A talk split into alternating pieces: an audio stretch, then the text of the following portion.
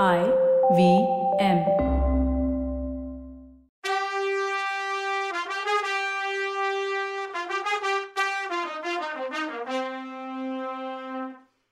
Welcome to கதை பாட்காஸ்டின் Ponniyin Selvan episode two எங்களோட ஃபஸ்ட் எபிசோடுக்கு உங்களோட வரவேற்பு பலமாக இருந்தது.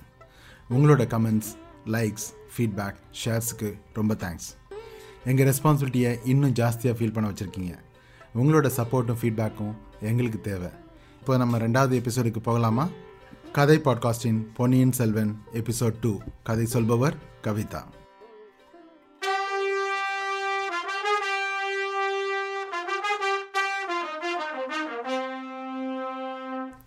வணக்கங்க. நான் கவிதா பேசுகிறேன் நம்ம ஹீரோ வந்தியத்தேவன் ஆதித்த கரிகாலரோட ரெண்டு லெட்டர்ஸ் எடுத்துட்டு காஞ்சிபுரத்துலேருந்து தஞ்சாவூர் நோக்கி ட்ராவல் பண்ணிட்டு இருக்கான். சுந்தர சோழரோட மூணு பசங்களை பற்றியும் இன்ட்ரோ கொடுத்துருக்கேன். ஞாபகம் இருக்குல்ல? இல்லைன்னா ஒரு ரீகேப் ஃபஸ்ட்டு பையன் ஆதித்த கரிகாலன். அவன் இப்போது அம்மா வழி தாத்தா மலையமான் கூட காஞ்சிபுரத்தில் இருக்கான். ரெண்டாவது பொண்ணு குந்தவை. அவள் இப்போ பழையாறையில் இருக்கா. மூணாவது பையன் பொன்னியின் செல்வன் அதாவது ராஜராஜ சோழன். அவன் இப்போது இலங்கையில் மாதண்ட நாயக்கராக இருக்கான். இது மூணு பசங்களை பற்றி இன்ட்ரோ கொடுத்தாச்சு. இப்போ கதை என்ன? வாங்க பார்க்கலாம். வந்தியத்தேவன் பெரும்பாலும் ட்ரை ஏரியாஸ் அதாவது வறண்ட நிலத்தையே பார்த்தவன். அப்போ தஞ்சை தான் தமிழகத்தோட நெல் களஞ்சியமாக இருந்தது.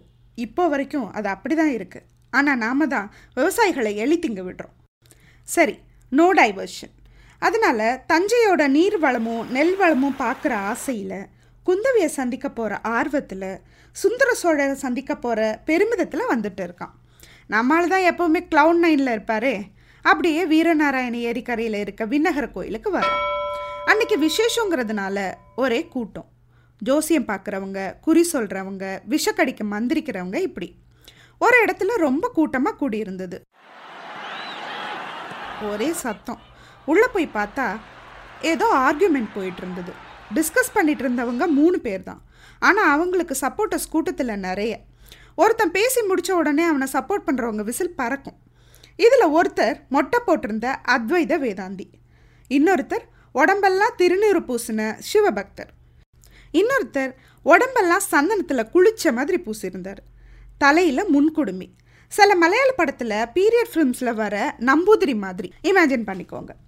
கையில் ஒரு குறுந்தடி அதாவது லத்தி டைப்பில் குட்டையும் கட்டையுமா ஒரு உருவம். இவ்வளோ இன்ட்ரடக்ஷன் இவரை பற்றி கொடுக்கும்போதே தெரியலையா?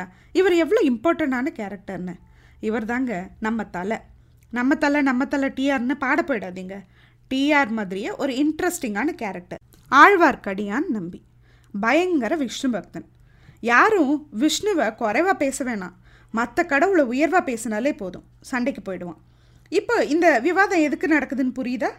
கரெக்ட் சிவன் பெருசாக விஷ்ணு பெருசானு தான் அந்த காலத்தில் இருந்து இந்த காலம் வரைக்கும் எதுக்கு மற்றவங்கள உசுப்பி விட முடியும்? மதம் ஒன்றே போதும் மதம் பிடிக்கிறதுக்கு. சைவ சொல்லுவார் உங்கள் கடவுள் எம்பெருமானோட அடியையும் முடியையும் பார்க்க ட்ரை பண்ணாங்களே முடிஞ்சுதா? அப்படின்னு. அப்போது நம்ம நம்பி சொல்லுவான் உங்கள் சிவபெருமான் ராவணனுக்கு கொடுத்த வரமெல்லாம் விஷ்ணு அவதாரமான ராமன் முன்னாடி தவிடு பொடியாக போகலையா? இப்படி ஆரம்பித்து கடைசியில் கம்பு சண்டையில் தான் முடியும். கம்பு சண்டை ஆரம்பிக்கிறது நம்ம தலையாக தான் இருக்கும். கலகக்காரன்.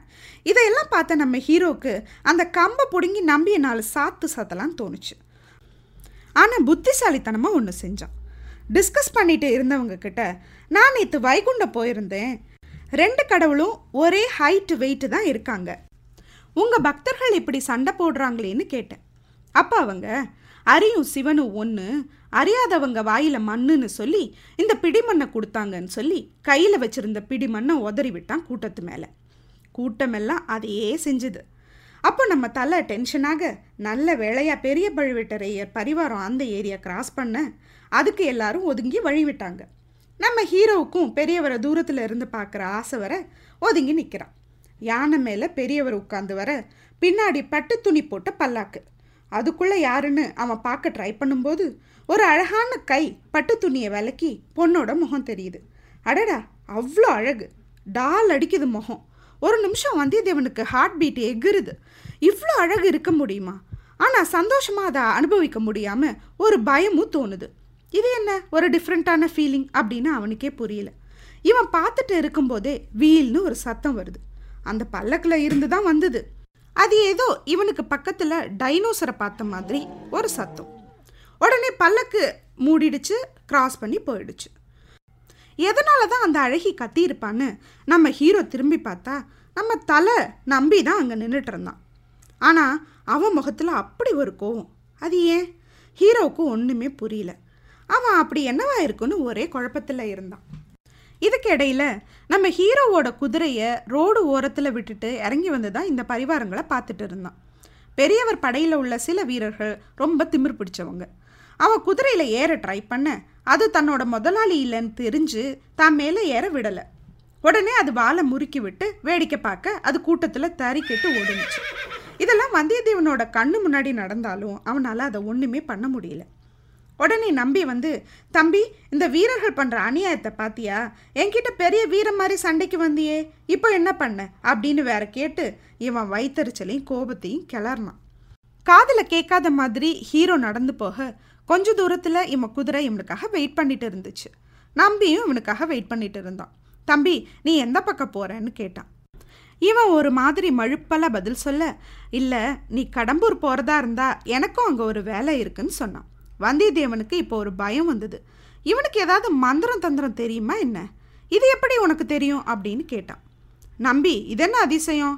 எல்லா ஊரில் இருந்தும் கெஸ்ட் அங்கே தானே வர்றாங்க. இப்போ பாத்தியே இந்த பழுவேட்டரையர் அன்கோ கூட அங்கே தான் போகுது அப்படின்னு பதில் சொன்னான். என்னையை கொஞ்சம் உன்னோட கூட்டிகிட்டு போறியா? அப்படின்னு கேட்க இவன் எனக்கே அங்கே இடம் இருக்கான்னு தெரியல. உன்னை எப்படி கூட்டிகிட்டு போகிறது அப்படின்னு கேட்டான். நான் உன் அசிஸ்டன்ட்னு சொல்லிக்கோ ஏன்? அப்படின்னு நம்பி சொல்ல நீ சொல்கிறது போல உன்னை என் அசிஸ்டன்ட்னு சொன்னால் யாராவது நம்புவாங்களா? அப்படின்னு நம்பிய மேலையும் கீழையும் பார்த்தான். ஏன்னா நம்ம தலை சைஸ் அப்படி. அங்கே இருக்க சம்பூரையர் மகன் கந்தமாரன் என் ஃப்ரெண்டுனாலும் அது நல்லா இருக்காது அப்படின்னு சொல்லி நம்பி கேட்ட உதவியை மறுத்துட்டான்.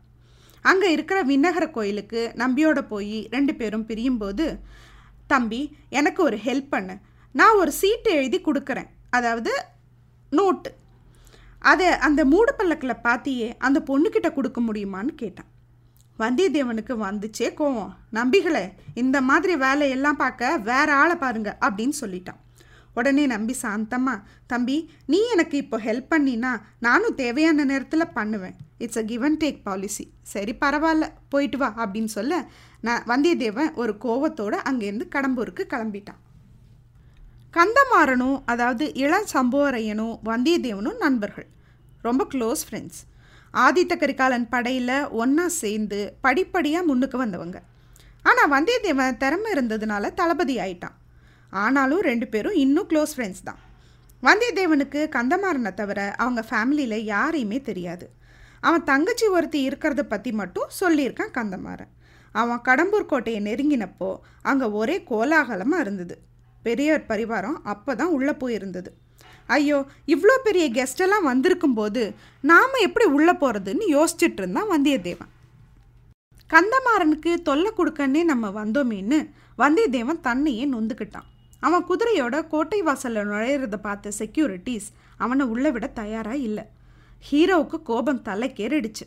இதுதான் கெஸ்ட்டை ரிசீவ் பண்ண லட்சணமா? அப்படின்னு ஒருத்தன் நீ யாருன்னு கேட்க என்ன சைனாவில் ஜாக்கி சான் கூப்பிட்டாங்க அமெரிக்காவில் மைக்கேல் ஜாக்சன் கூப்பிட்டாகங்கிற மாதிரி.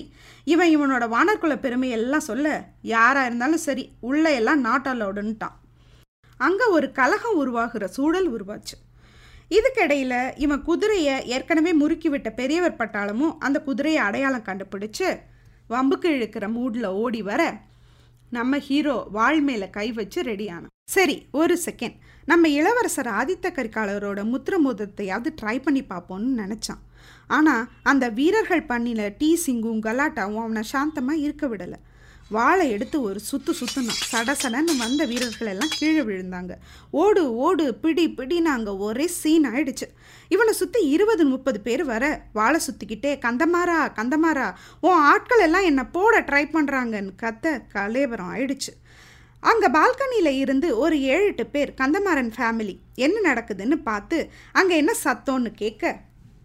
சின்ன எஜமானனோட ஃப்ரெண்டுன்னு சொல்லிக்கிட்டு ஒருத்தன் உள்ள நுழைஞ்சு கலகம் பண்ணுறான்னு சொல்ல உடனே கந்தமாறன் கீழே ஓடி வந்து என்னன்னு கூட்டத்தை விலக்கி பார்த்தா நம்மாள் வாழை சுற்றி பிடிச்சிக்கிட்டு சூரசம்ஹார மூர்த்தி மாதிரி நின்னான்.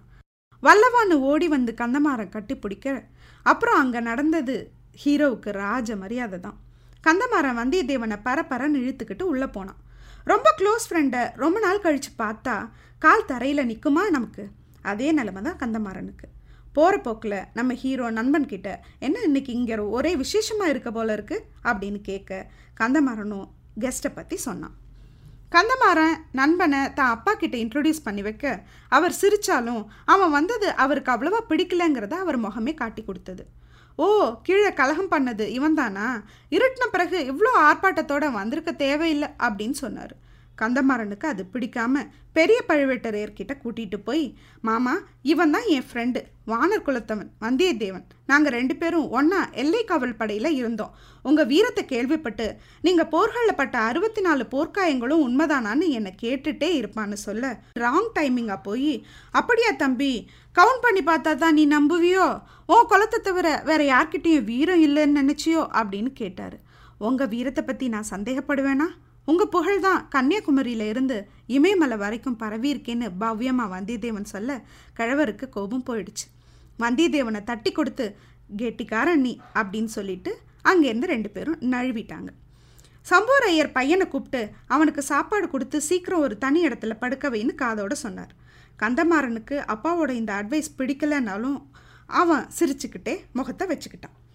அந்த புறத்துக்கு அவனை அழைச்சிட்டு போய் அங்கே இருந்த எல்லாருக்கும் நண்பனை இன்ட்ரடியூஸ் பண்ணி வச்சான்.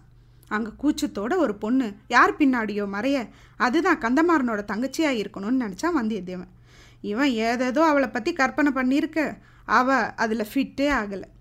ஆனால் அவன் மனசு அந்த கூட்டத்தில் பழுவேட்டரையரோட பல்லக்கில் வந்தது யாராக இருக்கும்னு தேடிட்டே இருந்தது. யாராக இருக்கும்? பழுவேட்டரையரன்கோ இப்போ கடம்பூருக்கு எதுக்காக வந்திருக்காங்க? இவங்கெல்லாம் கூடி என்ன பேச போகிறாங்க பல்லக்கில் வந்த பொண்ணு யாராக இருக்கும்? கந்தமாறனோட அப்பாவுக்கு வந்தியத்தேவன் வந்தது பிடிக்காத மாதிரி ஏன் நடந்துக்கிறாரு? இதெல்லாம் ரொம்ப மிஸ்டீரியஸாக இருக்குல்ல? தெரிஞ்சுக்கணுன்னு ஆர்வமாக இருக்கீங்களா? நெக்ஸ்ட் எபிசோட் வரைக்கும் வெயிட் பண்ணுங்கள் அது வரைக்கும் பாய் சி யூ சூன்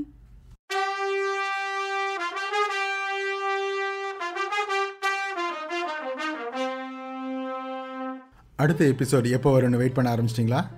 உங்கள் ஃபீட்பேக்கை பேஸ் பண்ணி தான் இனி எங்கள் எபிசோட் வாரத்தில் மூணு நாள் வரப்போகுது. திங்கள் புதன் மற்றும் வெள்ளிக்கிழமைகளில் நீங்கள் எங்களோட எபிசோட்ஸை கேட்டு என்ஜாய் பண்ணுங்கள் பாட்பீன் ஸ்டிச்சர் மற்றும் ஆப்பிள் பாட்காஸ்டில் அடுத்த எபிசோடில் பார்க்கலாம். C you zone